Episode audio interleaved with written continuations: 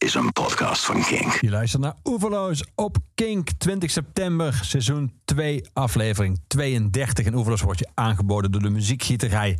En mijn gast vandaag in Oeverloos is Def P. Yeah, yeah. Welkom man, leuk dat je er weer bent. Dankjewel, man. Eh 16 bars, daar gaan we het over hebben. Gevat in 16 bars. Het is, ja, als ik zeg je nieuwe album, doe ik het zeer te kort. Eh, het, is eigenlijk, het zijn eh, schilderijen in een heel mooi vormgegeven boek. Bij die schilderijen staan gedichten. Ja. En die gedichten hebben geleid tot nummers. En die nummers staan op de cd die erbij Precies, zit. het is eigenlijk drie in één klap. Het is het soort, een beetje een soort samenvatsel van alle dingen die ik doe. Ja, heel tof. Heel tof. Het is begonnen eigenlijk als. eh, het is begonnen met die schilderijen.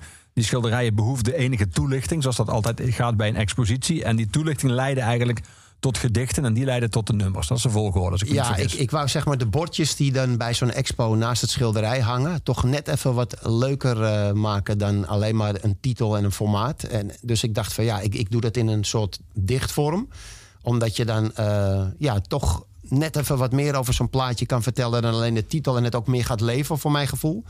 En ehm, ik was eigenlijk helemaal niet van plan dit album te maken. Maar toen ik eenmaal begon met eh, raps of gedichten, hoe je het zien wil... schrijven over die schilderijen toen merkte ik dat het me zo gemakkelijk eh, afging. Omdat ik natuurlijk 30 jaar lang niks anders gedaan heb dan dat. eh, dat ik binnen no time echt mijn hele vloer vol had met losse vellen, met gedichten en teksten. En, en, en weet je wel. En toen gegeven moment zat hij zo naar mijn vloer te kijken. En toen dacht ik van. Als ik hier nou eens eh, groepjes van drie van maak. Want de meeste nummers hebben drie coupletten. En ik ga daar ook weer een beetje mee puzzelen om die nummers een soort volgorde te geven. Ik kan er zo'n verhaal van, eh, van maken, weet je wel. En ja, zo, zodoende ben ik eigenlijk op dit album eh, gekomen. Ja, als je zegt eh, papier op een vloer, moet ik eruit afleiden dat jij handmatig schrijft? Ja, ja, ja, ik heb echt nog van die oude blackbooks thuis, weet je. Die je vroeger altijd bij van die... oh ja, hoe heette die winkels? Van die, van die pop-up dingen met Ja, van die ja. oude, oude witte boeken en videobanden, dvd's. Daar kocht ik ze altijd en die schrijf ik altijd helemaal vol. Ja. En ben je altijd blijven doen? Of ben je wel eens overgestapt dat je op je laptop teksten maakt? Of is dat eigenlijk nooit gebeurd? Nou, ik vind het wel fijn als ik zeg maar. ehm, ik, ik bedenk een nummer meestal in ehm, verschillende gedeeltes. De, de, de eerste zeg maar, fase is dat ik gewoon alles ga pennen wat met de binnen schiet, wat met het thema te maken heb. Ehm, en de tweede fase, het uitwerken, doe ik vaak wel achter de computer, omdat je dan vaak heel makkelijk gewoon even dingen kan aanpassen. Of eh, je, je, je weet wel. En, eh, dus dat vind ik wel eh, fijn om zo te werken. Maar vroeger deed ik echt alles met de hand. Deed ik het gewoon in twee fases met de hand overschrijven. En ik heb ook echt thuis een hele kast vol met multimappen staan. Vol Ja. met volgeschreven A4-blaadjes. Ja. Het eerste, het eerste schilderij in het boek, eh, Paintball Star, is uit. is wat, volgens mij wat ouder, of niet? Uit 2000 eh, Ja. uit mijn hoofd zo. Ja. Ja. Dat is het oudste schilderij wat erin staat. Het is ook het eerste echt grote doek dat ik maakte met een maat van me, graffiti-artiest Juice. Ja. Dus een, Die, was eh, eigenlijk een co-productie, dit doek dus. Ja, ja, ja. Die, die eh, was toen, had toen een atelier in de douane-loods... waar nu dat hele grote paleis van justitie staat in Amsterdam. En ehm, die had nog een heel groot oud zonnescherm liggen en een raamwerk. En die zei van, kom, laten we gewoon zo'n doek in elkaar timmeren. En eh, toen hebben we in zo'n echt zo'n oude, oud anti-kraakpand... bij zo'n oh, soort open haardvuur wat hij had... eh, gewoon bij het vuur echt nog dat samen zitten schilderen. Eigenlijk bijna freestylend eh, geschilderd. En, Hoe doe je dat samen? Verdeel je dan het doek of verdeel je. Nou, we gaan, maken eerst een klein schetsje met pen of potlood. En een beetje bespreken wat je gaat doen. Ja, en dan, steek je een joint op. Dan ga je samen een beetje naar het doek zitten kijken. Van dan ga je ja, dit en ik dat. En dan op een. Ja, kijk, Juice is ook al zo ervaren was hij met het. Hij, hij doet het al zijn hele leven, zeg maar. eh, ook dat soort opdrachten. En ja, we pakken gewoon kwasten en spuitbussen en gingen aan de slag. En ehm, ja, ik leerde ook heel veel van hem eh, bij het eerste doek meteen. Hoe hij het aanpakte. En ik kreeg ook meteen de smaak te pakken. En toen we dat doek gemaakt hadden, dacht ik eigenlijk van... wauw, dit, dit wil ik wel vaker doen. Ja. Hij is ook heel groot, dus 1,70 meter bij 1,30 meter. Ja, ja, het is echt een knots van een doek. Het, het is van een, eh, eigenlijk op een oud eh, luifel van een winkel eh, gespoten. ja. en geschilderd. Hij, hij heeft zeg maar dat logo van mij heeft hij gespoten als een soort juice piece. Mhm. En ik heb die stad eronder helemaal uit mijn mouw geschud. Ja. En als je hem nu dan terugkijkt, en toen je hem terug ging kijken, ook ter inspiratie voor de teksten die volgens de nummers werden. Dan kijk je naar werk van 20 jaar geleden. Ehm, Ja, Zie je dan eh, heel veel dingen die je nu anders zou doen? Of zie je dingen die- zeker, zeker. Ja, dat is wat dat betreft. eh, ga je met schilderen en tekenen eigenlijk nog veel harder in een soort leercurve dan met, met muziek, vind ik persoonlijk. Omdat je daar zo oneindig op kan door eh, perfectioneren. En ehm, ja, als ik oude schilderijen zie, dan gaan soms mijn vingers jeuken om het niet even aan te passen en te verbeteren. Omdat je techniek gewoon na twintig jaar zoveel beter is. Maar aan de andere kant denk ik ook van, het is ook wel een soort tijdsdocument wat vaststaat. Van, het is ook wel leuk dat je kan zien juist hoe je vooruit bent gegaan. Ja, ja. Bij de, bij de, ehm, de tekst die je erbij hebt gemaakt, het gedicht, eh, we gaan daar naar nummer luisteren. Eh, de openingszin daarvan is: Ik pak net zo makkelijk een kwast als een microfoon. Ja. Ehm, wat was er eerst? De kwast of de microfoon? Eerste kwast. Ik was eigenlijk van kleins af aan riep ik altijd... ik wil tekenaar worden of schilder. En ik was al als klein jongetje helemaal fan van Rien Poortvliet... en dat soort mensen. En eh, mijn moeder had ook al die kabouterboeken en zo, weet je wel. Vond ik helemaal te gek. En ik wou niks lievers dan dat. En ik ben ook heel doelgericht, zeg maar, vanaf de lagere school... meteen het grafisch onderwijs ingegaan. Omdat het meteen kon van, van je twaalfde. Dus ik denk, dan zit ik meteen in de juiste hoek. En ook niks anders gedaan dan tekenen al die tijd. Heel fanatiek met graffiti bezig geweest. En zodoende ook eigenlijk wel de, de hip-hop ingerold. Die muziek sprak me meteen aan. Ja, en toen ik eenmaal zeg maar eh, zelf begon te rommelen met hip-hop muziek, ging alles gegeven in zo'n stroomversnelling dat voordat ik het wist, was ik in een, een soort rapper. En voordat ik het wist, leefde ik ervan. En word je in een soort malle molen meegesleurd waarin je 30 jaar zit eigenlijk. En ehm, in de loop van die 30 jaar waar ik ook niks aan af wil doen. Hoor. Een te gekke tijd gehad en heel veel lol en toffe dingen meegemaakt. Maar begon ik wel steeds meer een beetje te missen wat eigenlijk mijn oerpassie was, namelijk de tekenen en schilderen. En ik deed het natuurlijk nog wel als grafisch vormgever voor de band. Ik maakte alle hoesen, t-shirts, nou noem maar op. En Ja. ehm, uiteindelijk ben ik toch steeds meer weer een beetje die, die tekenschilderkant eh, opgegaan. Helemaal nu ik eigenlijk de laatste jaren ook eh, kinderen heb en zo. En is dit gewoon ook veel makkelijker te combineren. En nu met die corona is het natuurlijk helemaal een gedane zaak. Want optreden is er niet meer bij. Nee. Dus ik zit nu elke dag eh, braaf te schilderen thuis. eh. Ja, je had de corona al voorzien en je hebt tijdig het andere pad gekozen. Ja, ja nou, ik ben wel heel blij dat ik zeg maar nog een soort achterdeurtje heb wat dat betreft. Dat, want ik heb echt medelijden met jongens die nu alleen maar van muziek of entertainment moeten leven. Ja. Dat is geen pretje. Nee, die, zeker geen pretje, nee. Nee.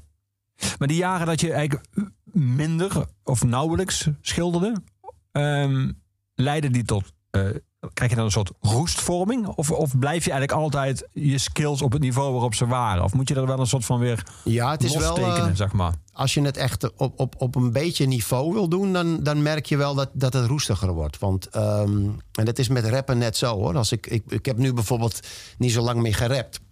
Als ik nu voor de freestyle zou moeten doen, gaat dat eh, lastiger dan vroeger toen ik het elke dag deed en er middenin zat. En met, met tekenen en schilderen net zo, daar zit ik nu dan meer in. Maar ik heb zeg maar vanaf begin jaren negentig tot, de- tot nul, zeg maar, begin 2000 zo, bijna niks meer gedaan echt met tekenen en schilderen. En dan moet je eigenlijk bijna weer ja, vanaf beginnersniveau beginnen en het helemaal opkrikken. Maar dat, ja, dat is dan ook wel weer de uitdaging natuurlijk. Ik was, ik, ik was op een punt dat ik zoveel platen had gemaakt. En ook op muzikaal gebied alles al had geprobeerd wat ik tof vond, weet je wel. Van, van rock and roll naar reggae, naar ska, naar metal, naar hardcore, pure hip-hop, eh, crossover, you name it. Dat ik dacht van ja, wat ga ik nu nog verder ontplooien en ontwikkelen? En, en, en ja, op, ik ben haast automatisch weer eh, mijn oude passie steeds meer gaan oppakken. Ja. Toen jij net zei dat je eigenlijk toen je op de lagere school zat al wist dat je dit was wat je wilde, eh, Ja. tekenen en schilderen. Ehm snapte leraren dat? Of eh, was jij die gast die, eh, die tijd dwong om toch ook zijn rekensommetjes, tafeltjes en spellingscontrole te doen? Nou, ik, ik, ik kreeg wel, zeg maar, op een gegeven moment heb- zit je dan, vroeger zat je in de zesde klas, tegenwoordig groep 8. En dan kreeg je zo'n advies mee van wat je moest gaan doen. Ja. Of kon gaan doen. ja. Hoe luidde dat advies bij jou? Nou, ze zeiden van, jij moet iets universitairs gaan doen. Want ik had altijd hele hoge cijfers. En ik had er gewoon helemaal geen zin in. ik, eh, ik, ik kon me er ook niet zo heel veel bij voorstellen... wat ik dan zou moeten doen op zo'n universiteit. Of, ik wou gewoon alleen maar tekenen. Ik, ik heb altijd een soort bijna onstuitbare drang gehad... om gewoon te doen wat ik leuk vind. En daarbij ook zoveel mogelijk scheid aan alle regeltjes en verwachtingen te hebben. En eh, ja, dat gewoon lekker stug doortekenen past het meest in mijn straatje. En toen ik dus later bijna per ongeluk de muziek inrolde was die mentaliteit van gewoon lekker doen waar je zin in hebt. En maling aan, aan hoe het hoort, zeg maar. Uh, ja, dat is bijna ons handelsmerk geworden. Ja, ja. Laten we gaan luisteren naar dat nummer dat uh, uiteindelijk uit Paintball Star is voortgekomen. Oké okay dan. Dit is gevat in 16 bars. In jouw boekje kan je met mij meelezen. Je weet wanneer je de pagina om kan slaan als je dit signaal hoort. Dan beginnen we maar.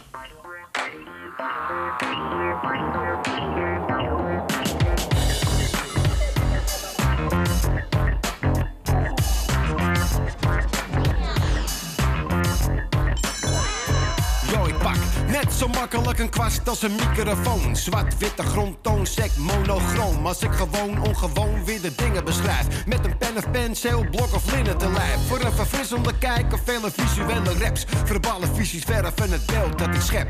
Je hebt zolang het beeld dat ik heb mededeeld in de pret van wie er zoveel heb. En zo deel ik rap, klank, kleur, composities. Zien de door een vissen ooglens als graffiti. Mensen en visies in vloeiend strakke vormen. Scherp bij de hoeken, abstract strakke normen. Vak vormen als jaren van ontwikkeling. Wikkel hard werken, maar later dan de schik erin. Een jaar kikt erin en laat je niet meer los. Dus doe ik uit de doeken deze plaat die ik bos. Virtuele, visuele lyriek, textuele techniek of zieke muziek.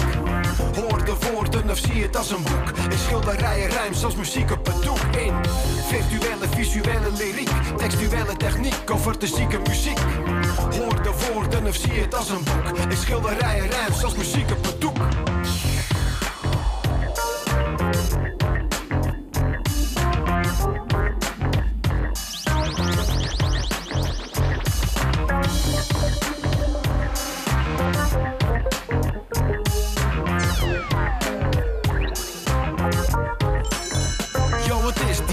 De schilder of die schilder om de rapper. Strakker op de latten zonder hinderlijk geklepper. We zien het hier te plekken als streken op het canvas. Antieke bas voor de betere klankkast. Mike in handvast, sisselt op de hi-hat. Jammelt met een pennetje of tikkelt op een iPad. En mij best als de boel uit de hand loopt. Gessel achterover tot de boel weer een kant loopt. Goed tot de rand loopt tot het compleet is. Fluwer in de verf wat in blacklight vreed is. Hoe dit dan heet is muziek op het doek. Schilderbeeldende verhalen met technieken op doek. Tot ik zie wat ik zoek en we pieken op papier. Antiekere technieken voor klassieketjes hier. En graffiti plezier van vinyl tot de kriel. Van temperatur, temperament, hart en ziel. Virtuele, visuele lyriek, textuele techniek of artistieke muziek. Hoor de woorden of zie het als een boek. In schilderijen rijm zoals muziek op het doek. In virtuele, visuele lyriek, textuele techniek of artistieke muziek. Hoor de woorden of zie het als een boek. In schilderijen rijm zoals muziek op het doek. Kijk mama mooie met muziek op het doek. Kijk mama mooie met muziek op het doek. Kijk mama mooie met muziek op het doek. Kijk mama mooie met muziek op het doek.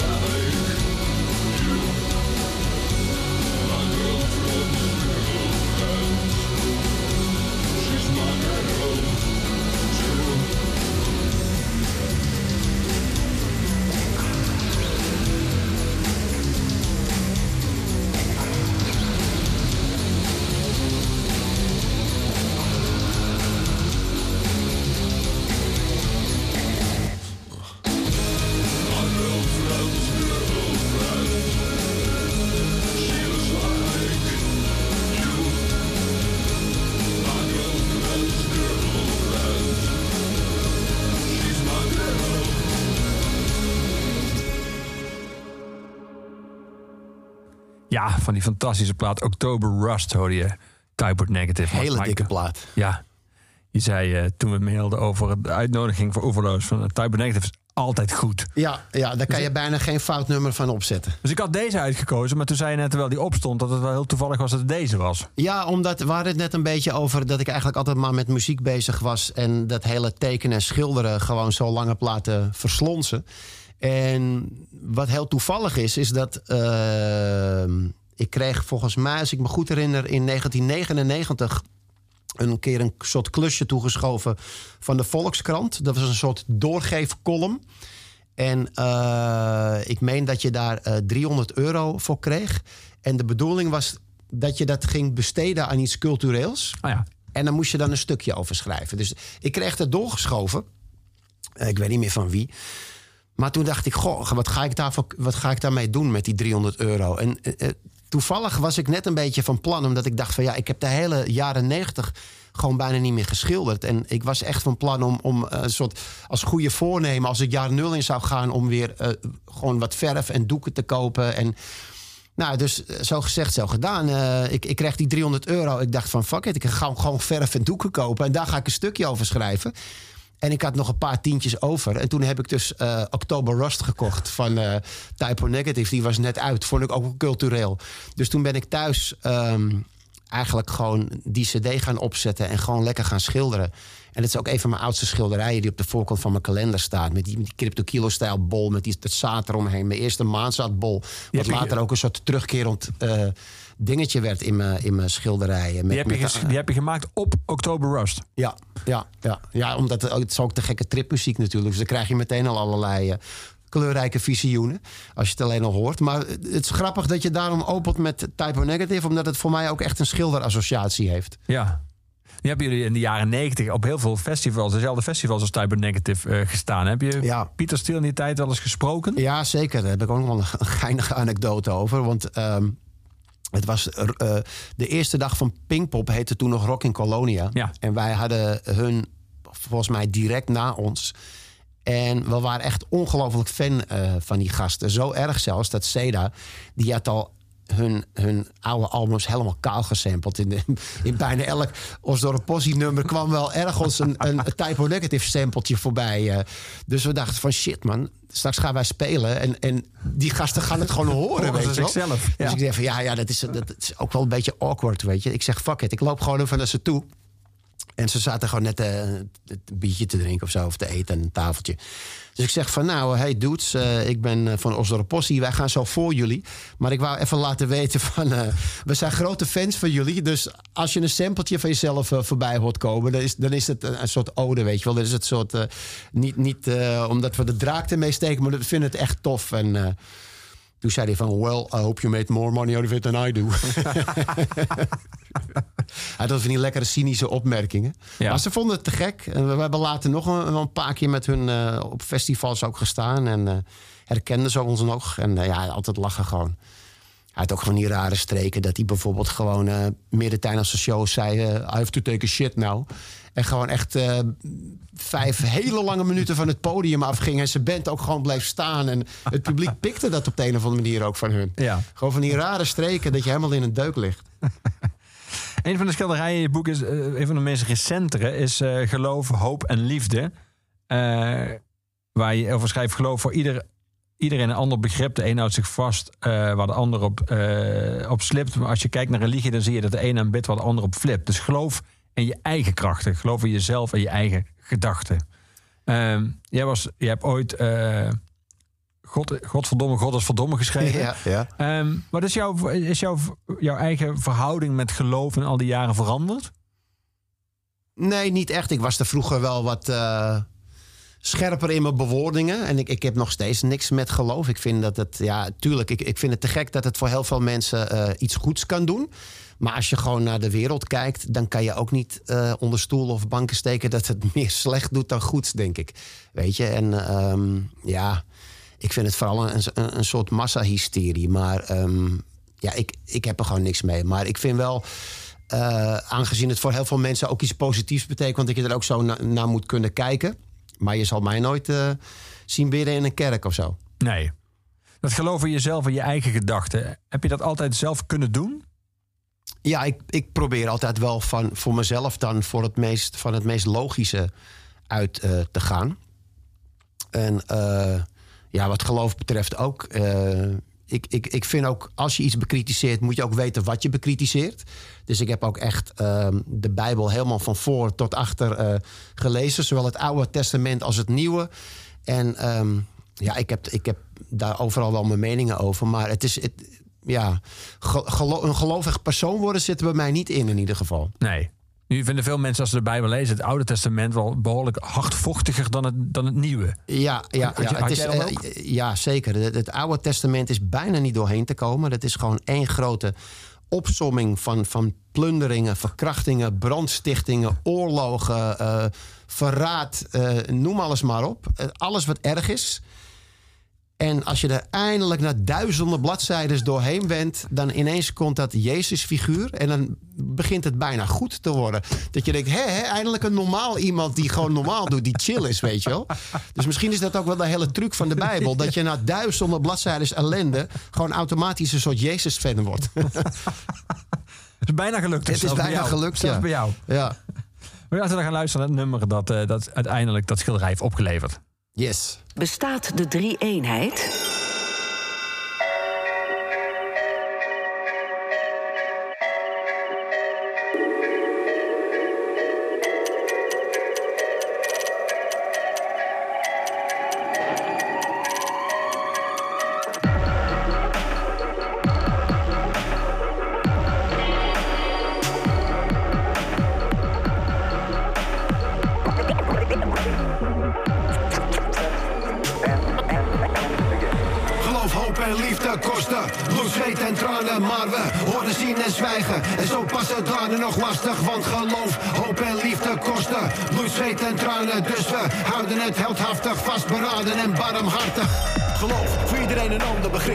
De als zich vast, waar de ander op slipt. Want als je kijkt naar religie, dan zie je dat de ene aanbidt waar de ander op flipt. Dus geloof in je eigen krachten. Geloof in jezelf, in je eigen gedachten. Kom op, bouwen, vertrouw op jezelf. Voor fijne gedachten die lijden verzachten. En naar de hoop vast, hoop wat je gaande. In deze wereld van boze verwaanden. Licht die die denken zo meer te verrichten. Maar groen zegt gaan en rood dat je staande. En nog gaat het nog steeds om de liefde. Volg je hart en vergeet wie hem kliefde. Was de leven een trein, was de mijne pas klaar. Als ik daar ook op één ding op diefte. Geloof, hoop en liefde kosten. Bloed, zweet en tranen. Maar we horen zien en zwijgen. En zo pas het daden nog lastig. Want geloof, hoop en liefde kosten. Bloed, zweet en tranen. Dus we houden het heldhaftig. Vastberaden en barmhartig. Horen kunnen velen, luisteren weinig. Behalve dan bij fluisteren, geinig. Zo verspreid men de grootste geheimen. Fout in de simpel, het juiste te pijnlijk. We kunnen kijken, zien is wat anders. Wees alert om te zien wat de stand is. Met dikke pech draai vaak blikken weg en kijken pas terug als er niets aan de hand is. Spreken zilver, zwijgen is goud. Onder ons laat zwijgen ons koud. Geen geheim is nog veilig of heilig. We roddelen fout en we te bout. Pas maar op dat je praat kan verkeren. Het gaat rond op naar de verkeerde. Je zwijgrecht wordt hard opgelegd en dan is het vaak nog te laat om te leren. Geloof, hoop en liefde kosten. Bloed, zweet en tranen, maar we horen zien en zwijgen. En zo pas het nog lastig, want geloof, hoop en liefde kosten. Bloed, zweet en tranen, dus we houden het heldhaftig, vastberaden en barmhartig.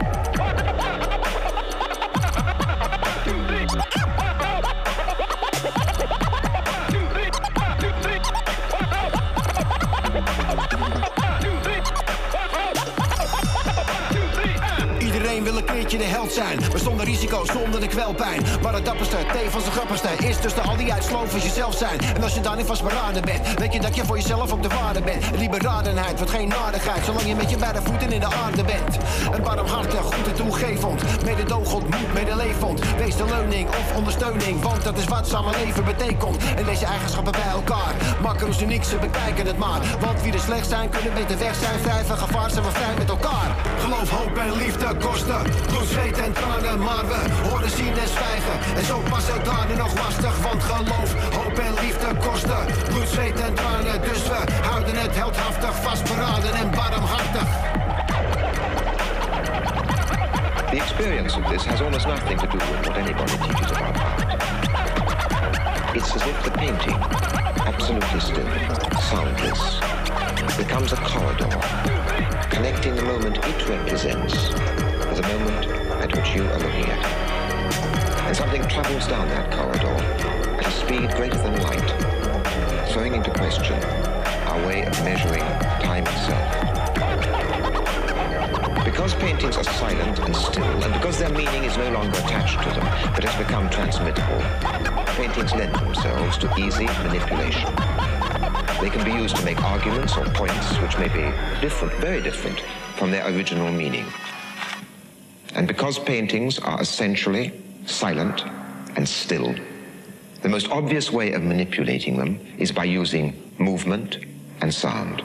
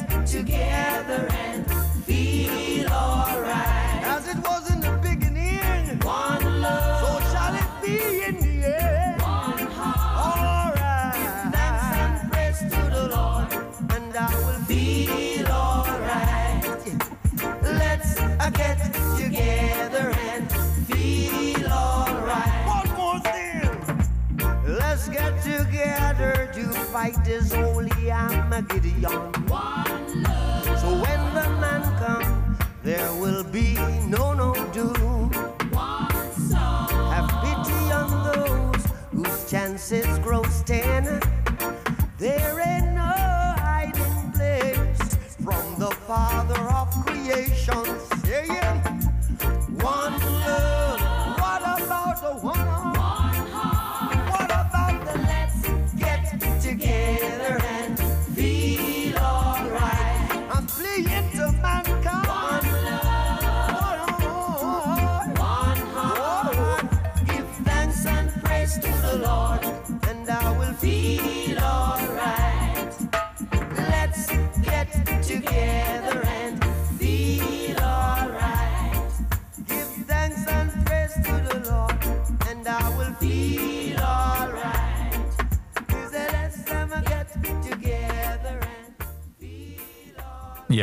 Ja, Def P. Oude liefde en nog steeds een grote liefde, Bob Marley.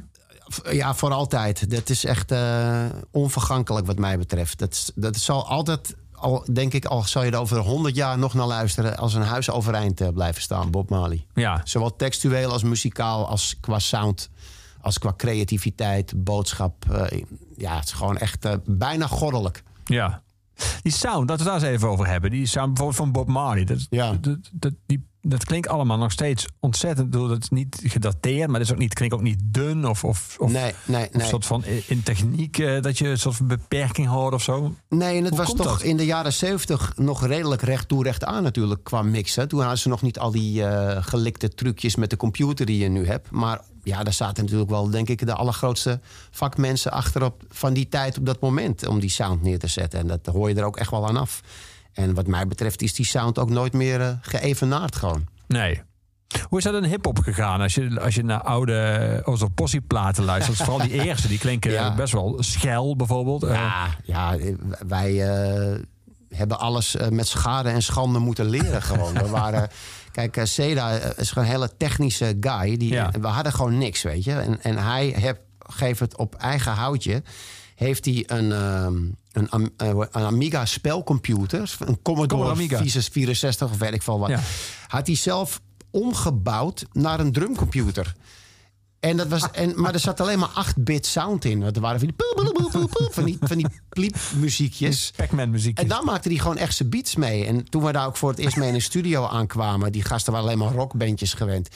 En dan kwam er ineens zo'n paar van die jonge gasties... met dan zo'n nerd met een oude Commodore. En die hadden echt zoiets, wat de fuck is dit, weet je wel?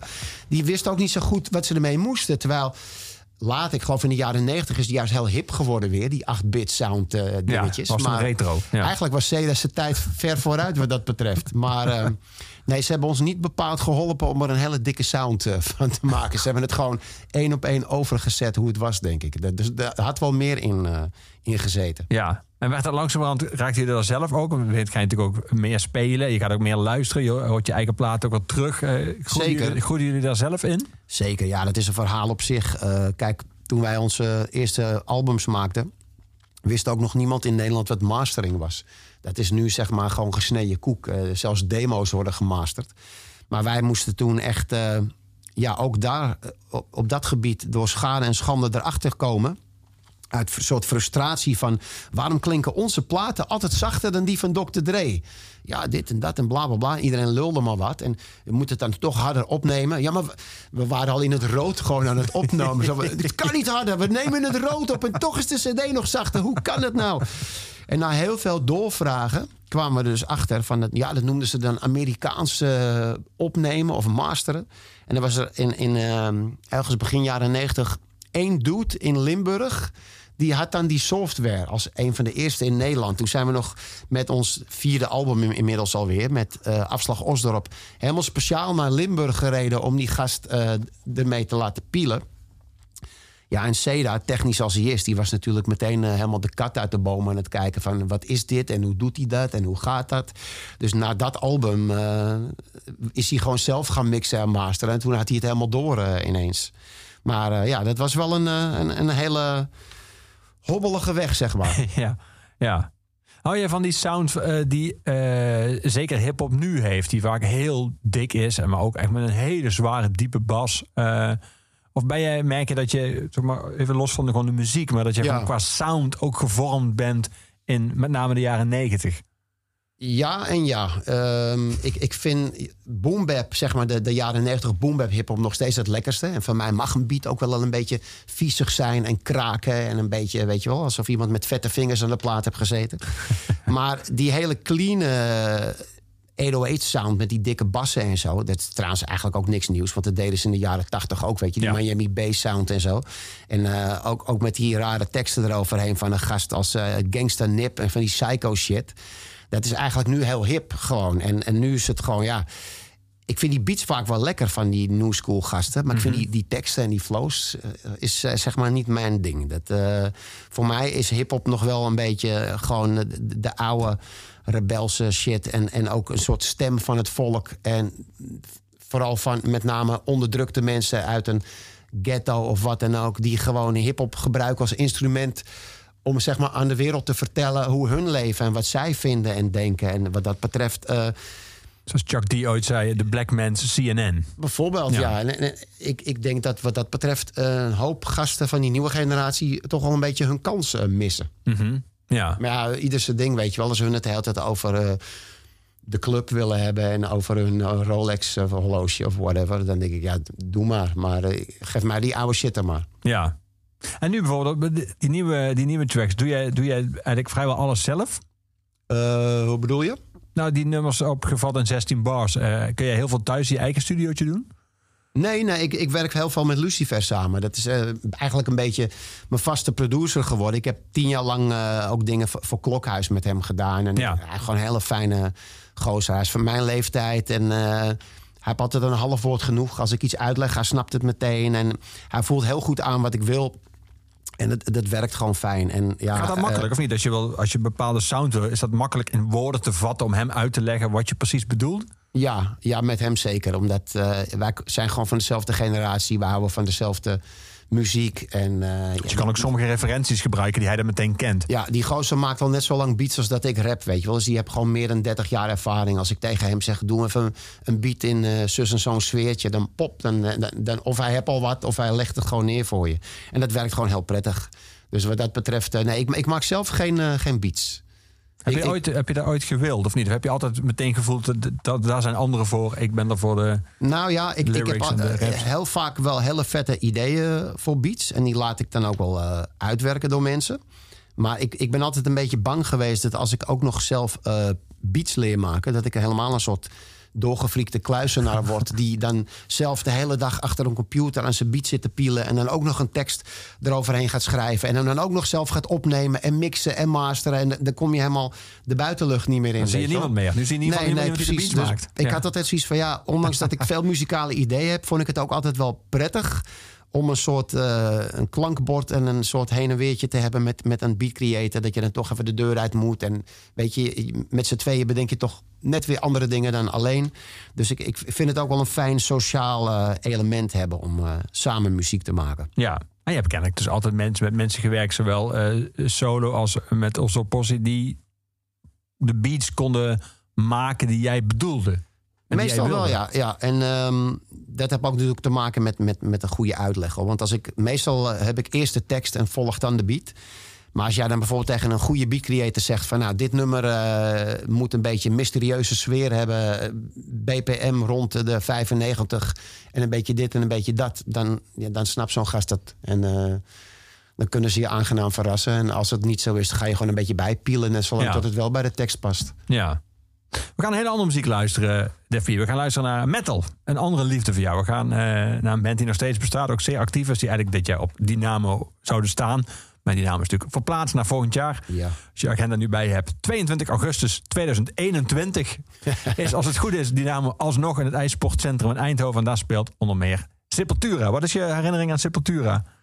Ja, gewoon lekker, lekkere metal gewoon met, met die ook open staat voor andere invloeden. En ehm, ja, een, een van de. Ik heb ze vaak live gezien, maar een van de leukste herinneringen die ik heb aan eh, Sepultura is dat ik een vriend van mij, die was destijds eh, hoofdredacteur eh, van de High Life, Joop Mestrom. En die woonde toen aan de, tegenover Centraal Station op de Prins Hendrikkade. Een heel vet huis had hij met een poeltafel erin. En altijd als ik bij hem was, was het gewoon keihard blowen. Ja, want even voor de mensen die het blad niet kennen. High Life is eigenlijk het blad voor Blauw het Echt een Nederland. blauwersblad. Dus, Ja. en, hij- omdat hij zeg maar hoofdredacteur van het blad was, kreeg hij ook altijd eh, heel veel cd's als eerste, zeg maar. En toen was ik bij hem en hij, had, hij is zelf een hele eh, grote Sepultura-fan. Hij heeft die, die S ook heel groot op zijn arm getatoeëerd. Dus hij was zo trots als een aap. Dus van, kijk, ik heb de nieuwe Sepultura net binnengekomen. Dus wij gingen blowen en poelen. En ondertussen had hij gewoon keihard die cd eh, aangezet. Maar dat was die cd met, met die, eh, met die oerwoudstam, weet je wel. Ja. Dat, Roots. ja, en wij waren op een gegeven moment zo stoned. En je hoorde gewoon, ehm, ook vooral tussen de nummers in... als het metalgeweld even ophield... hoorde je gewoon de, de, de, de wind door de bladeren ruisen... en de takjes onder de voeten kraken. En eh, je hoorde gewoon al die geluidjes in die... We waren zo aan het spacen op die plaat, weet je wel. Zo'n te gekke ervaring eh, was dat. Om tijdens het poelen gewoon die eerste impressie te hebben... van zo'n klassieker eigenlijk.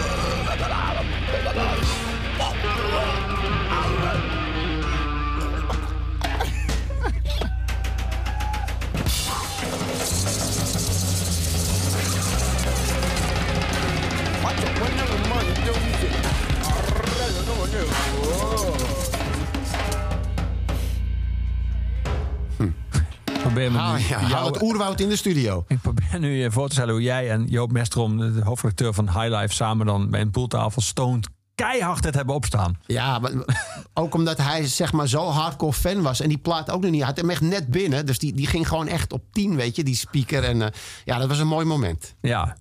Het grappige is dat je nu al twee keer, eh, als we het over een plaat hebben gehad, eh, heel erg goed voor je ziet meteen waar en wanneer je die plaat voor het eerst hoorde. Ja, wat dat betreft doet mijn geheugen het gelukkig nog eh, goed. Ja, is dat zo gebleven? Heb je dat nog steeds met de albums? Als je iets, of, of moet het dan echt wel heel veel indruk maken? Wil je dat ook zo inprenten als eh, nu bijvoorbeeld bij Roots? Nou, ik heb, ik heb wel ehm, bijvoorbeeld ook met hele oude schilderijen. eh, als ik er naar kijk, dan heb ik vaak nog steeds de muziek in mijn hoofd die ik toen eh, gedraaid heb. Dat, dat, dat, geeft bij mij in mijn hoofd een soort beeld- en geluidassociatie die dan meteen weer open schuift, zo'n laadje. Ja, ja. Eh, Want je bent stoffige October Rust brein. bijvoorbeeld dus. Ja, Ja. ja. Ja, ik heb bijna elke plaat wel ook wel een visuele herinnering en vice versa. Ja. Er is één eh, schilderij ehm, eh, in, in, in, in het boek, eh The Carving Coffin, eh, waar we een coffeeshop zien. eh, Ja. eh, De hoest om de doodskist. Precies. Die er heel vrolijk uitziet. Heel eh trippy inderdaad. Ja, ja, ja. Ehm, waarbij je bij de begeleidende tekst, en die komt ook terug in het nummer waar we daar naar eh, gaan luisteren, nummer City Trip, eh, terugkomt. Waar je schrijft: In het hart van de stad van het vluchtige razen is er altijd één plek, nog een rustige oase. Dat is de koffieshop. Ja, ja. Ehm, is dat nog steeds zo? Kun jij nog steeds eh, genieten van een koffieshop? Of zijn koffieshops veranderd in al die jaren? Ehm, nee, voor mij niet zo. Ik, ik ben ook eerlijk gezegd niet een hele fanatieke koffieshophanger hoor. Maar als ik het dan een keertje doe, vind ik het wel heel relaxed. Maar het allerliefste blow ik gewoon thuis of in de kleedkamer. Maar eh, ik, ik, ik vind het wel fijn dat koffieshops eh, bestaan. En dat wij wat dat betreft, vergeleken met andere landen, zeker zo'n relaxed beleid hebben. Want ik denk dat er helemaal niks mis is met een, een wietje roken op zijn tijd. Sterker nog, a joint a day keeps the doctor away, denk ik. Ik ben echt nooit ziek. Ik blow al vanaf mijn vijftiende. Maar eh, ja, ik voel me de kip lekker bij. En eh, ik zou niet in een stad zonder koffieshops eh, willen leven. Nee. Dan zou ik in ieder geval wel een eigen tuintje gaan denk ik. Ja, ik denken of er heel veel steden zullen zijn in Nederland zonder koffieshop. In Nederland? Ja. Valt wel mee, volgens mij iedere middelgrote gemeente heeft wel een koffieshop. Ja, ja. Ja. Toen je 15 was, werd dat toen als problematisch gezien? Omdat op zich is dat vrij jong om te gaan blowen. Ja, maar dat wisten mijn ouders natuurlijk niet. Hè. Dat, eh, dat deed je stiekem met je vriendjes. Ja, dus je vermoedde dat het wel eens problematisch zou worden. Tuurlijk, tuurlijk. Ja, dat, eh, dat is niet iets wat je thuis eh, aan de grote klok gaat hangen. Nee. Wanneer heb je het verteld? Of heb je het eigenlijk nooit ik heb het verteld? eigenlijk nooit verteld. Mijn, mo- mijn moeder die kwam er gewoon een keer achter toen ze mij op televisie een keer zag blowen. Maar toen was ik inmiddels al 25 of zo. Dus dan maakt het ook niet zo heel veel meer uit. Nee. Is jouw blowgedrag veranderd in al die jaren?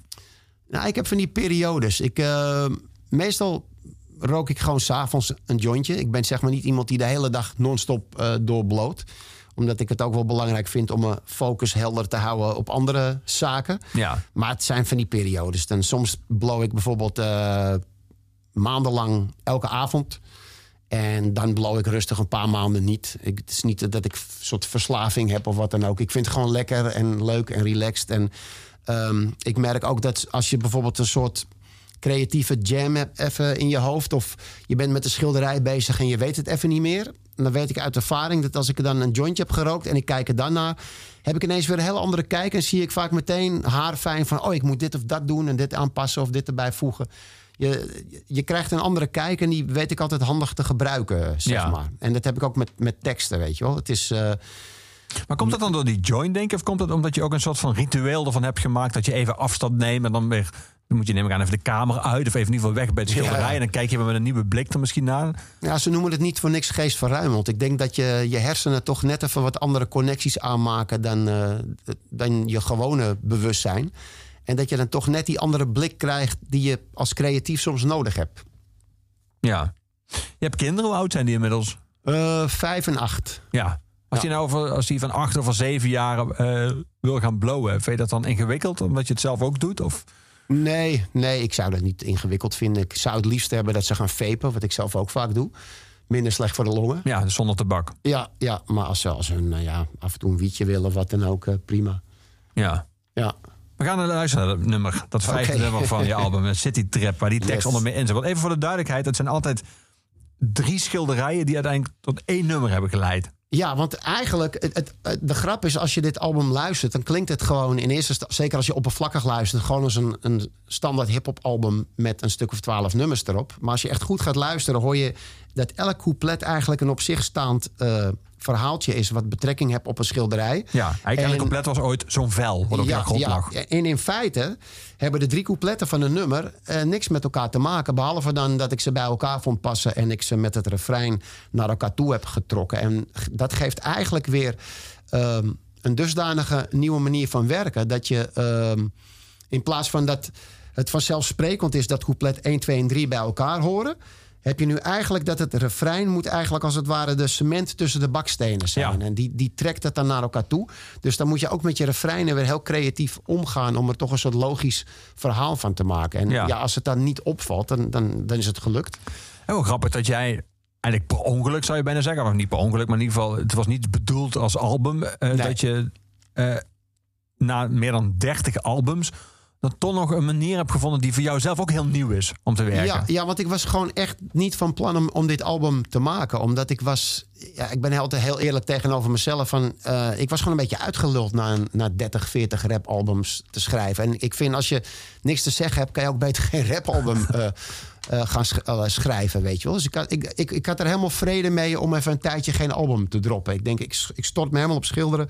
Maar toen ik eenmaal mijn schilderijen ging beschrijven... ja, toen... Het ging zo makkelijk en zo vanzelf. Dat ik, ik had gewoon binnen een week bijna dat hele album eh, geschreven. Toen had ik dacht, dacht ik van ja, er zit dus toch stiekem nog wel een album in mij eh, verscholen. Ja. Ja, dit is wel gewoon hoe Amsterdam is in mijn hoofd of zo, weet je wel? Ja? Ik had niet eens door dat deze schilderijen allemaal iets te maken hadden met Amsterdam. Nee, serieus. Maar nu het zei en ik keek naar allemaal, dacht ik, oh, verrek, je hebt gelijk. Frans, hoe? Frans, hoe ze gaan?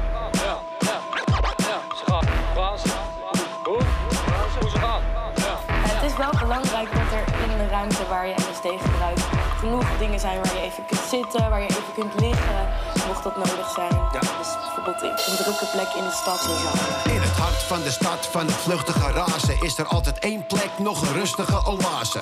Ja, je vindt er wat, midden in de binnenstad. Op de koffie bij de koffieshop en we chillen wat. Om zo de geesten te verruimen of boosten. We spacen en kruimen tot hoesten en proesten.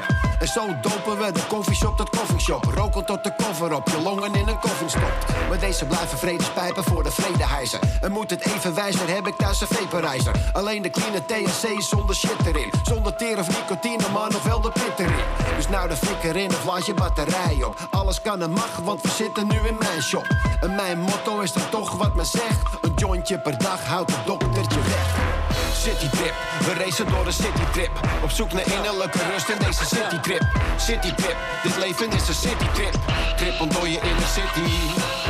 Citytrip, we racen door een citytrip. Op zoek naar innerlijke rust in deze citytrip. Citytrip, dit leven is een citytrip. Trip om door je inner city. Door de slaap gedrogeerd, in de aap gelogeerd. Hier wordt alles zelfs lopen naar de man geprobeerd. Langs de kronkelige kaders naar een eindeloze trap. Voor een stralen escapade slechts een moeiteloze stap. Zo door de lucht gaande als zaad of vruchtwater. Bewustzijn verplaatst zonder nog een zucht later. Stronken door de donkere spelonken van mijn brein. Waar de ziel van de stad je beste bondgenoot kan zijn. Waar straten zijn verlaten, de ramen naar je staren. Vanuit de stenen schedels die naar de maan gebaren. Zoals een spookstad met een hogere connectie. Maan staat voor de broodnodige conceptie. Vol leven in bochten die bewegen. Een levendig contrast met de uitgestorven stegen. Door innerlijke ruimtes met je zwevende schip. Zo realistisch geflipt als psychedelische trip. Citytrip, we racen door de citytrip. Op zoek naar innerlijke rust in deze citytrip. Citytrip, dit leven is een citytrip. Trip om door je inner city. Citytrip, we racen door een citytrip. Op zoek naar innerlijke rust in deze citytrip. Citytrip, dit leven is een citytrip. Trip om door je inner city. Mensen zoeken naar geluk in de stad. Maar daarvoor is het soms een te bedrukkende stad. De zeldzaam zijn momenten van wat rust in de nacht. Dus ik loop voor dag en dauw en zo pluk ik de nacht. Even tot mezelf komen, even zonder mensen. Het gevoel van even rond te zweven zonder grenzen. Bij zo'n momenten tik een legistratie. Kan ik mijn hoofd legen als bij meditatie.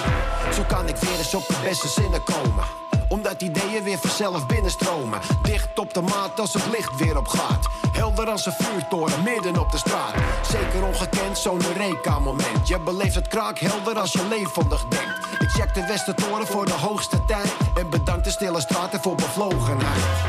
Citytrip, we racen door de citytrip. Op zoek naar innerlijke rust in deze citytrip. Citytrip, dit leven is een citytrip. Trip om door je inner city. Citytrip, we racen door de citytrip. Op zoek naar innerlijke rust in deze citytrip. Citytrip, dit leven is een citytrip. Trip om door je inner city.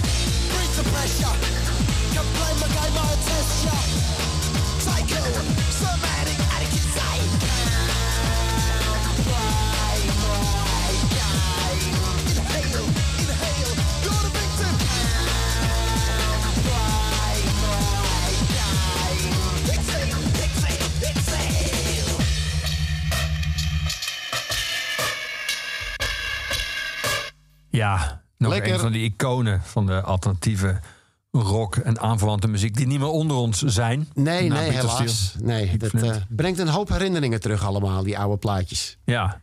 Je zei net, eh, toen we zaten te luisteren hier in de studio, dat eh, een van de bands waar jullie veel mee hebben, vaak met de Heideroosjes gespeeld, waren een paar bands waar jullie best wel vaak mee optraden. Ja. Blind Justice was ook zo'n band, dat die hier een metal versie aan spelen. Ja, die speelde een keiharde metal versie van deze track. En die ging er ook altijd in als koek. Snap ik wel. Ja. Zeker in die tijd, weet je wel. Dat was gewoon zo'n anthem bijna, dit. Ja, en ik heb, ik heb ook al vaker op dingen met hun gestaan. Lowlands en Pinkpop. En het ging, ging zo los altijd. Zelfs nog een keer met een, eh een roadie van ons... eh, die Keith Flint zijn leven gered... omdat hij voorover kukelde zo het Pinkpop podium af. En wij stonden toevallig net zo te kijken in die VIP-pit. Ja. En uit een soort reactie vingen we hem op. En hij, had hij maakte een misstap tijdens het dansen. Hij had niet door dat het podium daar eindigde, zeg maar. Dus het ging allemaal zo snel. Dat in, in, hij zat vol adrenaline en we, we duwden hem het podium op. En hij, hij danste verder alsof er niks was gebeurd. En als, maar hij, wist donders goed eh, wat er gebeurd was. Want later kwam hij nog speciaal naar ons toe om te bedanken van... eh, Yo, you, guys saved my ass, weet je. Hij ging echt heads down zo eraf gewoon. Het was echt uh, had geen mooie val geweest. Nee. Ik zonder jullie was hij nog, nog. Nog eerder dood gegaan. Ja, ja, echt. Ja. Dra draai je dit ook als je, als je werkt? Ja, als ik uh, kijk, als je een schilderij maakt, zeker een groot doek, heb je eigenlijk verschillende fases. En het begint vaak vrij wild, omdat je zeg maar met, met dikke kwasten begint en je gaat steeds naar fijnere penseeltjes toe. En juist in het begin, als je nog met grove kwasten bijvoorbeeld een hele lucht aan het opzetten bent, dan is het wel lekker om een beetje energieke muziek aan te hebben staan.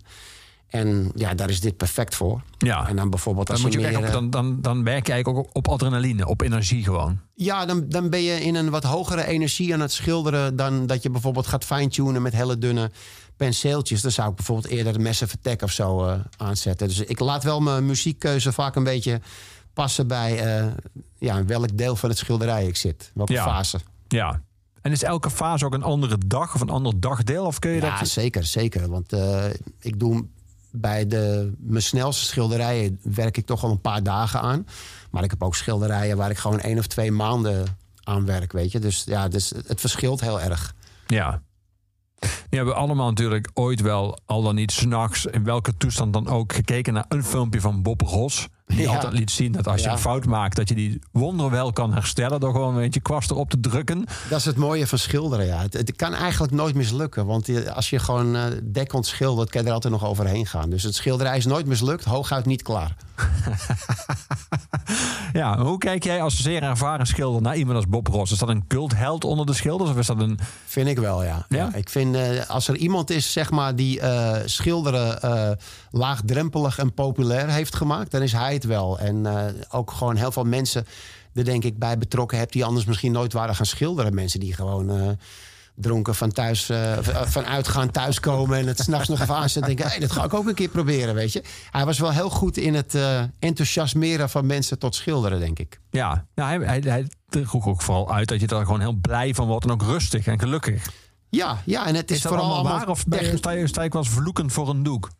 Nou, nee, dat niet. Het, het, het kan wel eens een keertje tegenzitten. Of dat je een beetje eh, voelt dat je in een soort jam zit. Maar ja, dan ga je gewoon een ander deel verder of wat dan ook. Het is. eh, maar eh, kijk, die, die man heeft gewoon zoveel ervaring met zijn landschappen. dat hij schudt ze echt zo uit zijn mouw. En wat dat betreft zit hij ook, ook heel erg in één segment vast. En Ja. ik probeer juist elk schilderij weer wat anders te doen. Dan weer een stadsgezicht, dan weer een portret, dan weer, noem maar wat, een graffiti, weet je wel. Dus ja, ik, ik probeer voor mezelf wel steeds de, grenzen te verleggen. En kijk, die natuur kan je ook met heel veel trucjes eh, eh, neerzetten uit de losse pols.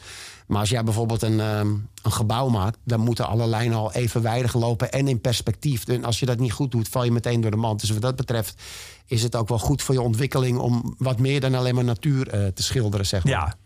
Nu even te nadenken of ik een stadsgezicht heb gezien van Bob Ross. Maar ik geloof het niet, nee. Nee, daar houdt hij zich wel ver van. dat is toch ook wel een vak apart, hoor? Ja. Laten we muziek gaan draaien die jij draait in de latere fase van eh, een schilderij. Als je meer aan het fine-tunen bent. Massive Yes. Attack. Oké.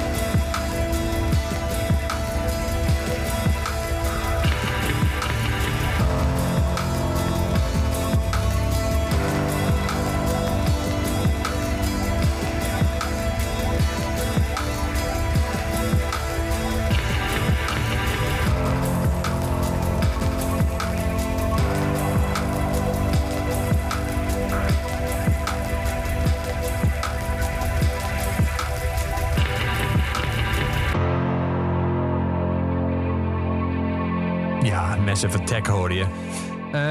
Def P, eh, in het derde nummer op jouw gevat in 16 bars, wat dus een album is, maar ook schilderijen en gedichten, Ja. eh, beschrijf jij het begin van hip-hop. Je beschrijft die eigenlijk. Dag is één eigenlijk. Precies, Ja, is dat ja. heel goed terug te brengen. Het is de Back to School Jam Birthday Party in de Bronx. En die was op 11 augustus 1973. Dat is Ja. de dag waarop hip-hop werd geboren. Ja, dat is in New York echt een soort eh, ja, bijna geschiedenisding eh, geworden. Je, Ja. je kan daar ook zo'n tour doen met Grandmaster Cash onder andere. Die gaat je dan langs een aantal ja, hele belangrijke plekken leiden voor de hip-hop. Waar, het, waar Cool Herc woonde, de flat. En waar, waar dan het eerste feest werd gegeven. En wij hebben voor de, voor de gein zo'n tour eh, gedaan. Oh, en? Want ik was met twee vrienden in New York eh, een paar jaar geleden. En we vonden het eigenlijk hartstikke cool. We vonden het echt heel leuk. Een, van mijn vrienden had het zelfs al een keer eerder gedaan. Want die tipte ons ook. Die zei van, ja, we moeten echt die tour gaan noemen. Dat is lachen. Dus dan, dan neemt hij je gewoon mee in de Bronx. En dan is hij gewoon heel enthousiast aan het vertellen. En dan komen er van die breakdancers. En, maar je, proeft daar ook... Ik ben gewoon zelf ook wel vaker de, de Bronx in geweest. Je proeft daar gewoon zo die hip-hop vibe. Dat eh, helemaal toen ik zeg maar al die verhalen had gehoord van het, het eerste hip-hopfeest. Ook echt één op één van mensen die erbij waren en zo. Ehm, had ik daar dusdanig een gevoel en een beeld bij. Dat toen ik thuis kwam eh, na die vakantie, ben ik ook gewoon zeg maar dat, dat schilderij gaan maken van hoe ik het dan voor me zag. Dat, eh, geboorte van hip-hop. Het schilderij ja, 2018. ja, hoe eigenlijk gewoon een DJ eh, gewoon voor zijn flat gewoon een laken over een tafeltje gooit. Zijn speakers buiten zet. Gewoon gaat draaien. Mensen uit de buurt gewoon gratis komen dansen, weet je wel. En, en gewoon, ja, ondertussen had je al die treinen die volgespoten waren met graffiti's. Die denderen dan voorbij. En ik, Ja. ik, ik, ja, ik, ik zag dat zo voor me. Ik denk van, die sfeer wil ik proberen in een doek eh, vast te leggen. Ja, dat is goed gelukt. Dank je. Ja. Is dat in Nederland ook zo? Kun je in Nederland ook een plek of een tijd of een, of een, eh, een soort heel moment herleiden waarop hip-hop begon? Of is dat veel diffuser, omdat het op verschillende plekken, op verschillende momenten begon? Ja, kijk, eh hip-hop was er natuurlijk al in Amerika voordat het naar Nederland overwaaide. Dus ik denk dat je van Nederland sowieso niet kan zeggen van daar is het begonnen. Maar wat ik wel weet is dat je in Amsterdam natuurlijk Aknaton had op de Nieuwezijds Voorburgwal. Wat echt een broeinest was in eh, eind jaren tachtig. Waar echt de eerste hiphoppers eh echt bij elkaar kwamen voor het eerst om eh, ja, op te treden en elkaar te ontmoeten en te zien. daarvoor was er eigenlijk niet echt een scene. In, in, in Aknaton begon in Amsterdam wel de scene, voor mijn gevoel. Ja. En ik, ik ben ervan overtuigd dat je in eh, Rotterdam ook wel eh, soortgelijke tenten eh, had. Gewoon Roadtown of zo, of weet ik veel wat. Waar het ook al best wel leefde in die tijd. Het waren wel de twee broeinesten van Nederland. Ja. Amsterdam Rotterdam. Ja. Hoe voelde jij je daar? Voelde je daar meteen thuis? Ja, eigenlijk wel. Want ehm, vanaf mijn, mijn tienerjaren dat je geeft met een beetje gewoon... ja, je raakt geïnteresseerd in meisjes en bier drinken. Je wil uitgaan. Maar ik heb me nooit thuis gevoeld in een discotheek. Ik vond het altijd zo'n poppenkast. En, eh, Hoezo? Gewoon het, eh, kutmuziek, kutsfeer, eh, plastic nep mensen... waar je ook geen normaal gesprek mee kan houden. Ten eerste omdat de muziek zo hard staat. Met de tweede ook omdat ze gewoon zo oppervlakkig allemaal zijn. En allemaal, ja, het, het was gewoon niet mijn scene, weet je. En... ehm, toen ik voor het eerst bij een hip-hop. eh, sowieso toen ik hip-hop hoorde, had ik meteen zoiets van: wow, what the fuck is dit? Dit is te gek. Maar toen ik dan voor het eerst ook bij hip-hop optredens kwam. Ja, toen viel er wel zo'n groot kwartje voor mij dat ik dacht: van dit is mijn scene. Ik ben er ook nooit meer eh, uit weggegaan. Nee. En je bent ook nooit meer alsnog naar discotheken gegaan, of wel? Nee, nee, nee. Zeker niet vrijwillig. eh, misschien als het moet of wat dan ook. Maar het is gewoon niet mijn ding. Nee. Heb je ooit in de hoogtijdagen van Oslo Possie... of toen jullie uh, even hits hadden, zoals met origineel Amsterdam... hebben jullie toen aanbieding gekregen om een discotheekachtige omgeving op te treden? Of Het beroemde snabbelcircuit. eh, Drie discotheken op een avond voor een paar ruggen. Nee, dat hebben wij nooit gedaan. Het is ons ook nooit aangeboden. Eh, ik geloof wel dat Jan Vis geprobeerd heeft om ons in zijn catalogus ons op te nemen. Weet je, evenementenbureau. ja, dat even dat van die vage fout evenementen. maar dat, dat was zo niet des Osdorp posities om dat te doen. Dus ik denk, ik denk dat mensen ons niet eens daarvoor uitnodigen. Het is Nee. ook, eh, ja, net als met tv, weet je wel. Van, eh, ik heb ook altijd nee gezegd tegen spelletjes en quizzen. Daar gaan ze je ook allemaal voor uitnodigen. Maar op een gegeven moment, als jij gewoon eh 10, 12, eh, misschien wel 20 keer nee hebt gezegd, dan bellen ze je ook niet meer. Dan is het gewoon klaar. Ja. Gedane zaak. We gaan naar het nummer luisteren, wat voortkomt uiteindelijk uit die trip die dat schilderij oplevert. En ook dit nummer, DJ Evolutie. Yes.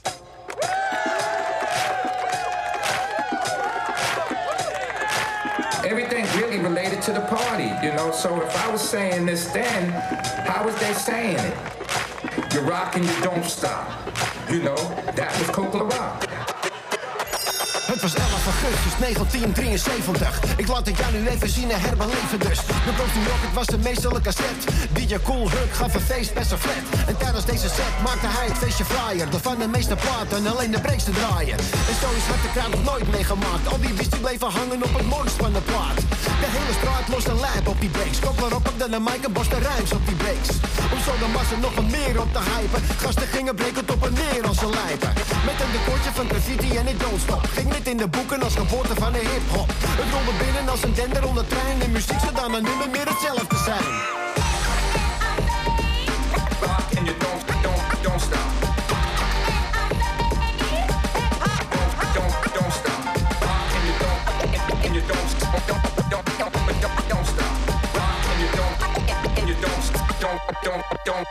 Stop. De DJ, de backbone, oftewel de ruggengraat Is de selector die de muzikale bruggen slaat. En zo van plaat op plaat een vette mix maakt. En elke beat zo lekker tuintje die erin slaat. Ze zijn bepalend voor de betere feesten Want bij het DJ beweegt men het meeste.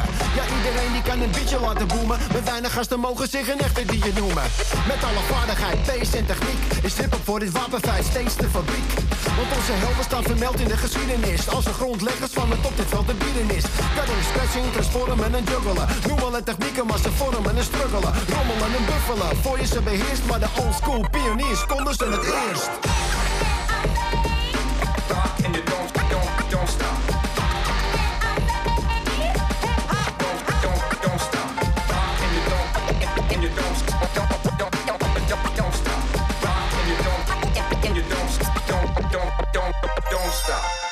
Het door, we zetten DJ's in het zonnetje. Dus mijn eigen DJ, die verdient ook een kolommetje. Je zal hem kennen, ja, zijn naam is DJ Daan Want ik heb hem al decennia zo achter me staan.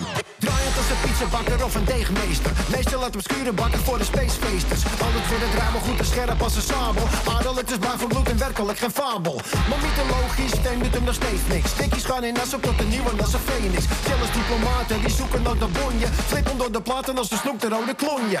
En waar het gaat om toffe liedjes componeren. Zie je hem met drakken of zijn beatjes produceren. Altijd maar van dopen schijt is wat hem toekomt Vanaf de OP tijd te stotten met de toekomst. You don't, don't, don't stop.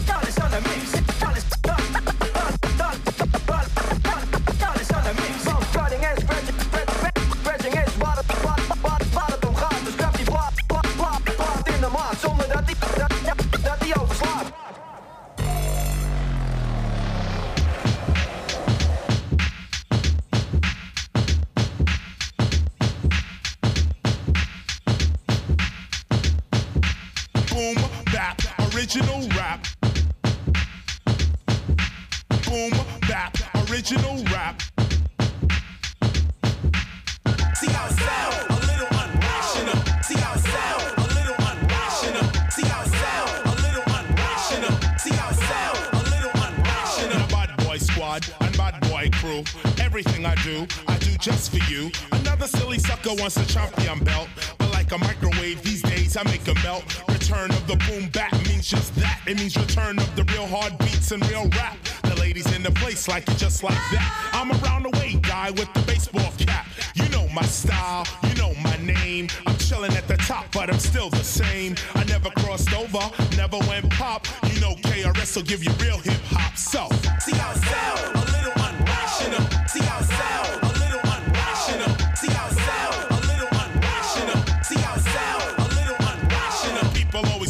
a top celebrity. Cause when I'm on the mic, I like to speak freely. You hear me chatting lyric, but I'm not an MC. I'm one poetic member of the crew BDP. I looked around the nation, but I simply couldn't find another entertainer with a rhyme like mine. I pick up the mic and I tear up the phone. At this point in the party, I should be left alone. But uh oh, uh oh, I've come to show a brand new flow. Is the flow whack? No. Listen to the pro. Come the show in the b-boy stands. Bogle in the dance. Bogle in the bogle in the bogle in the party. Here's a little styly come to wake up everybody. Boom, bap, original rap.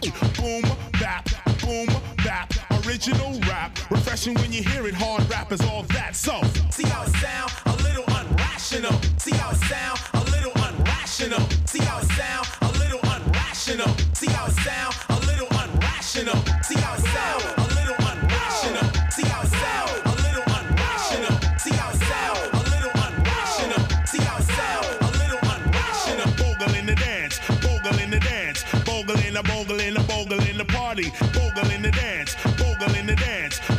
The bogle in the bogle in the party. On and on to the PM dawn. I buck two shots and your squad is gone. You add a little street in your RAP, but never do you want to challenge BDP. Cause smashing up a crew one two is the least. When a sucker wants to battle, that just gets me geeked. I never back down to an MC feud. Never on stage, KRS got booed. Stayed hardcore, never changed my attitude. I got the hip hop juice for the hip hop food. I eat when I drink and I drink when I eat. When I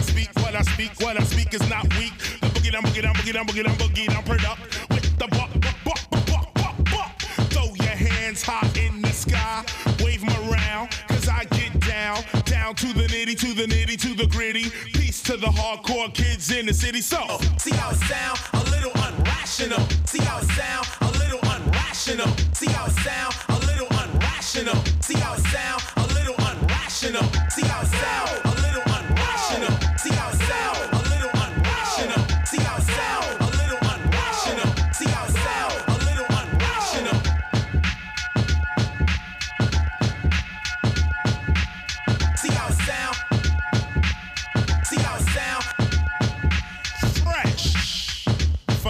1993. You suckers! Ja, ik vroeg het net eh, bij Bob Marley of dat een oude held is die nog steeds een held is. Geldt dat hier ook? Ja, zeker. KRS-One is gewoon eh, bijna de belichaming van hip-hop. Dat zegt ook zelf altijd: I am hip-hop, weet je. Niet dat hij bedoelt dat hij de, de hele, eh, hele movement is, maar hij zegt eigenlijk: iedereen die in de movement zit is hip-hop, weet je. Hij legt het heel mooi uit wat hip-hop eigenlijk is. Veel meer dan alleen maar een muzieksoort. Ook gewoon een gevoel, een cultuur. En eh, het is, ja, nou, hij is wat dat betreft wel een van de, de grote pijlers, denk ik. Ja. Een van de schilderijen eh, die we zien in eh, gevat in 16 bars is Ochtendgloed. Dat is een werk van vorig jaar. Die is nog vrij recent, ja. Ja, Morning Glow. Daar zien we de Amsterdamse grachten, het water, de, de bootjes. Het is heel herkenbaar beeld. Dus in de grachtenpanden. Amsterdam komt vaak terug in eh, zowel de teksten als vooral ook in de, in de schilderijen. Ja. Zou jij, eh, Amsterdam DNA is een werk van het jaar daarvoor. Ehm, eh, zie jij jezelf ooit nog in een andere stad wonen? Of is Amsterdam de plek waar jij de rest van je leven wilt blijven? Ja en nee. Ik denk van, kijk, als je, als je dan toch in een stad woont, dan zou ik wel het liefst in Amsterdam wonen. Daar woon ik ook mijn hele leven al en ja, dat bevalt me prima. Maar ik sluit niet uit dat ik op mijn oude dag misschien een keer aan het strand ga wonen of in een bos of wat dan ook. Misschien hebben we een, een huisje erbij in het bos. Maar ik zou toch altijd wel ook een huis in Amsterdam willen houden. Als ik me dat kan veroorloven, zeg maar. Ja. Twee huizen, dan zal ik er altijd eentje in Amsterdam eh, houden. Ja. En wat zou dan lonken aan, die, aan dat bos of, de, of, of die zee en dat strand? Toch een soort rust die Amsterdam ja, ontbeert? ja. In, mijn, in mijn jonge jaren zei ik altijd van... ik ben in Amsterdam geboren en ik ga er in mijn kist pas weer vandaan. Maar ik merk wel, ik ben nu vijftiger inmiddels... dat hoe ouder je wordt, hoe fijner het ook is... om af en toe gewoon even uit die stadse drukte te zijn... en gewoon lekker in het bos te lopen... waar je vogeltjes hoort fluiten. Of eh, aan, aan het, de kust te zitten waar je de golven hoort ruisen. Weet je wel. Dat, dat soort dingen ga je wel meer waarderen, denk ik... Ja. als, je, als je ouder wordt. En, ehm, Hoor je ooit vogeltjes fluiten nog in Amsterdam? Of is dat echt een veel ander geluid voor? Niet zoveel als in het bos, laat ik het zo zeggen. Dus, eh, maar ja, eh, af en toe zitten er een paar ontsnapte papegaaien voor mijn raam. maar eh, nou ja, ik, ik, ik sluit het niet uit dat ik zeg maar ooit nog een, een, een huisje erbij neem in de natuur. Laat ik het Nee. zo zeggen. Nee, maar een andere stad, dat zou jou niet eh, trekken. Ehm, voor vakantie wel, maar niet om te wonen. Nee. Nee. Is daarvoor ook inmiddels gewoon te veel bekend voor jou in Amsterdam? En misschien ook te veel onbekend in andere steden? Dan zou je er helemaal opnieuw moeten beginnen. Zou ik me Ook, voorstellen dat jij in ja. Amsterdam alles en iedereen wel kent die je zou willen kennen. Nou, ik heb de hele wereld over gereisd. Er is bijna geen land waar ik niet geweest ben. En ik, ik vond het eigenlijk altijd wel heel fijn thuiskomen in Amsterdam. En zo voelt het dan ook als ik Amsterdam weer binnenkom. Dus, en ik heb nooit eigenlijk eh, gehad dat ik in een stad kwam, hoe mooi ook, dat ik dacht van hier wil ik nou wonen. Misschien Vancouver als enige uitzondering. Dat ik dacht van nou, niet verkeerd, weet je. Maar toch, ja, toch liever Amsterdam. Ja, we gaan luisteren naar dat nummer. Een bloedgroep wordt bepaald door het al dan niet aanwezig zijn van antigenen.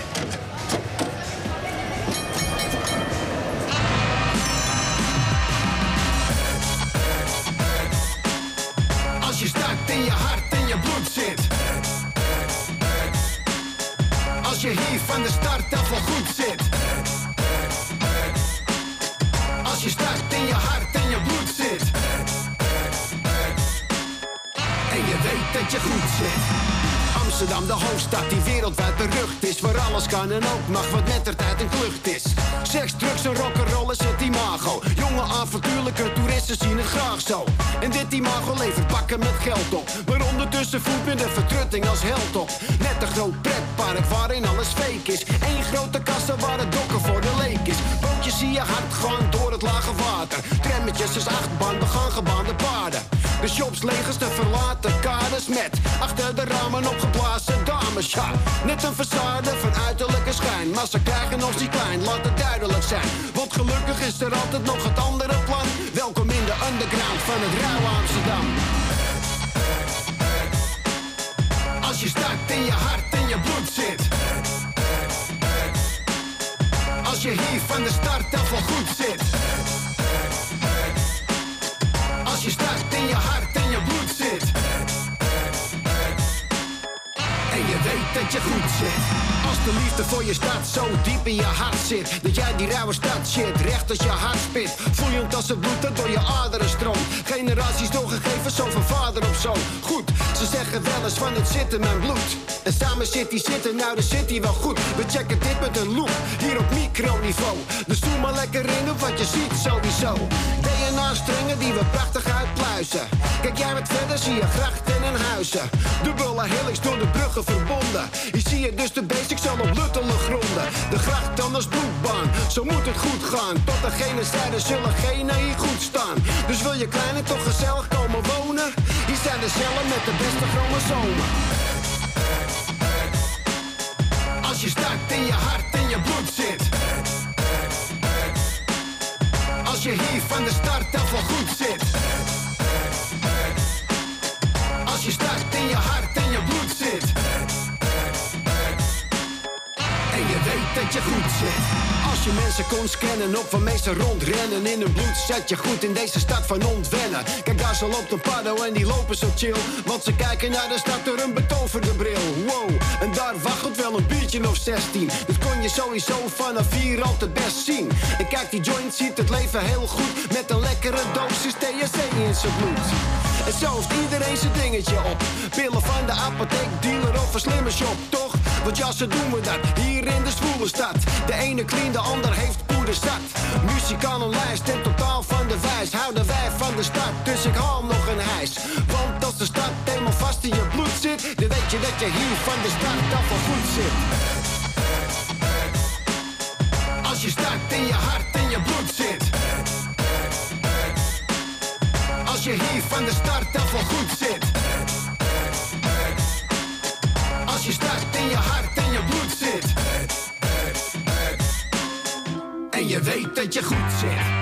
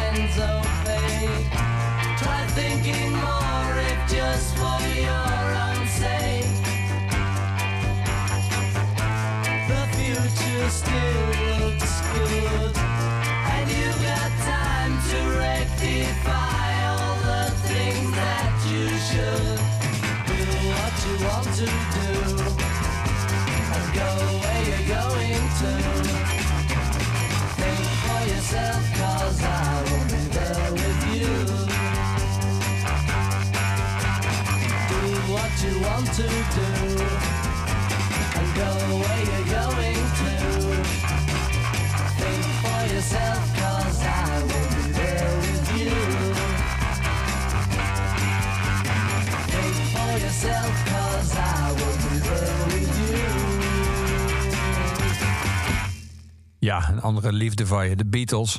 Ja, Ik vond- zeker. ik vond deze Think for Yourself wel passen bij iets wat jij eigenlijk al al die jaren uitdraagt. Wat je nu expliciet uitdraagt Ja. eh, op een nieuw album. Een nummer waar ik dadelijk mee wil afronden. Baas een eigen brein. Ja. Ehm, denk je daar wel eens aan dat je, zei daar wel eens bij stil, moet ik misschien beter zeggen, dat je eigenlijk toch al behoorlijk lang op jouw eigen condities, op je eigen manier volhoudt met al je kunst? Eh, ja, maar ja en nee eigenlijk. Want het is voor mij gewoon logisch. Ik, ik doe gewoon wat ik tof vind. En eh, ja, ik vind muziek maken een van de leukste dingen er is, die er is. En ik denk als, als ik geen fans zou hebben en alleen mijn moeder zou naar luisteren, bij wijze van spreken, zou ik het nog doen. Gewoon, maar ook voor mezelf, omdat ik het gewoon tof vind. En dat geldt ook voor tekenen en schilderen. En ehm, ja, dus ik heb niet het gevoel dat ik iets moet. Of dat ik iets moet bewijzen. Of eh, behalve dan dat ik iets wil maken waar ik zelf tevreden mee ben. Dat ik zelf eh, een plaatje vind wat ik tof vind om op te zetten. Of een schilderij wat ik cool vind om te zien.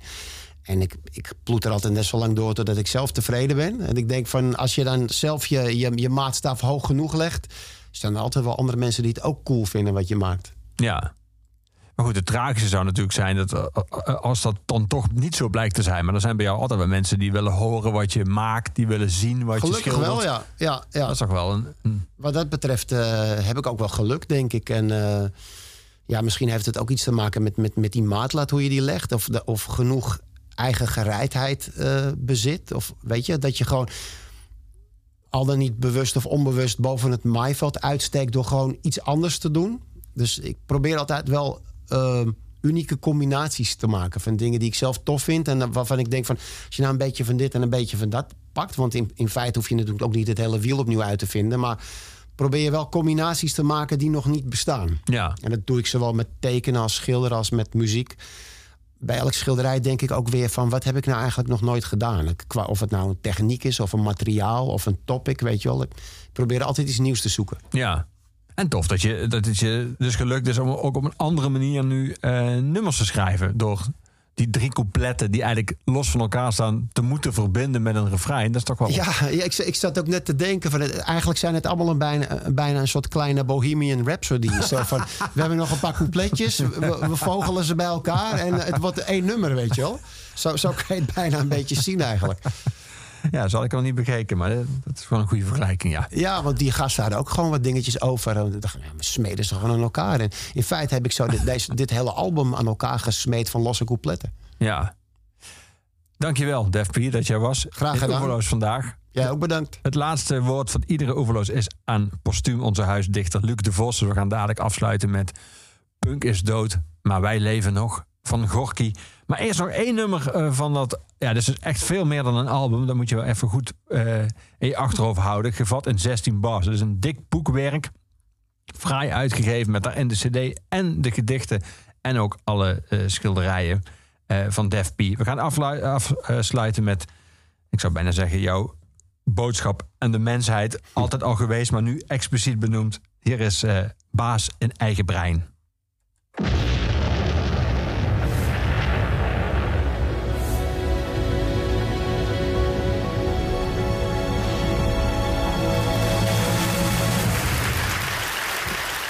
We see with the eyes, but we see with the brain as well.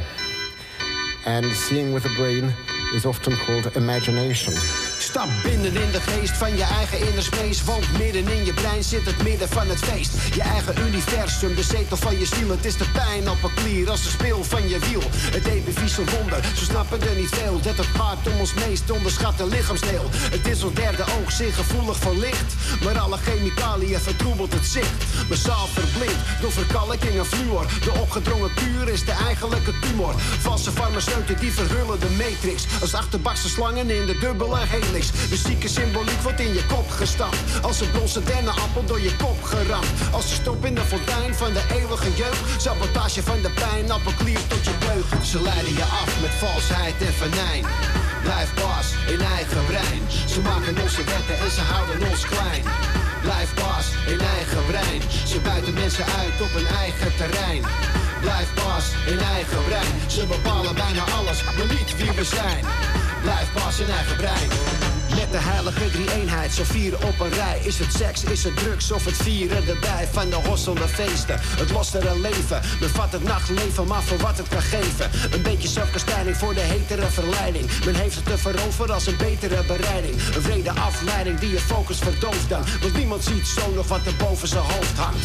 Chemische wolken in sporen als tramrails. Maar niemand wil die rollers horen van chemtrails. Want met het slechte zicht door het felle licht blijft de massa is het trip. Dus je houdt je bakkes dicht.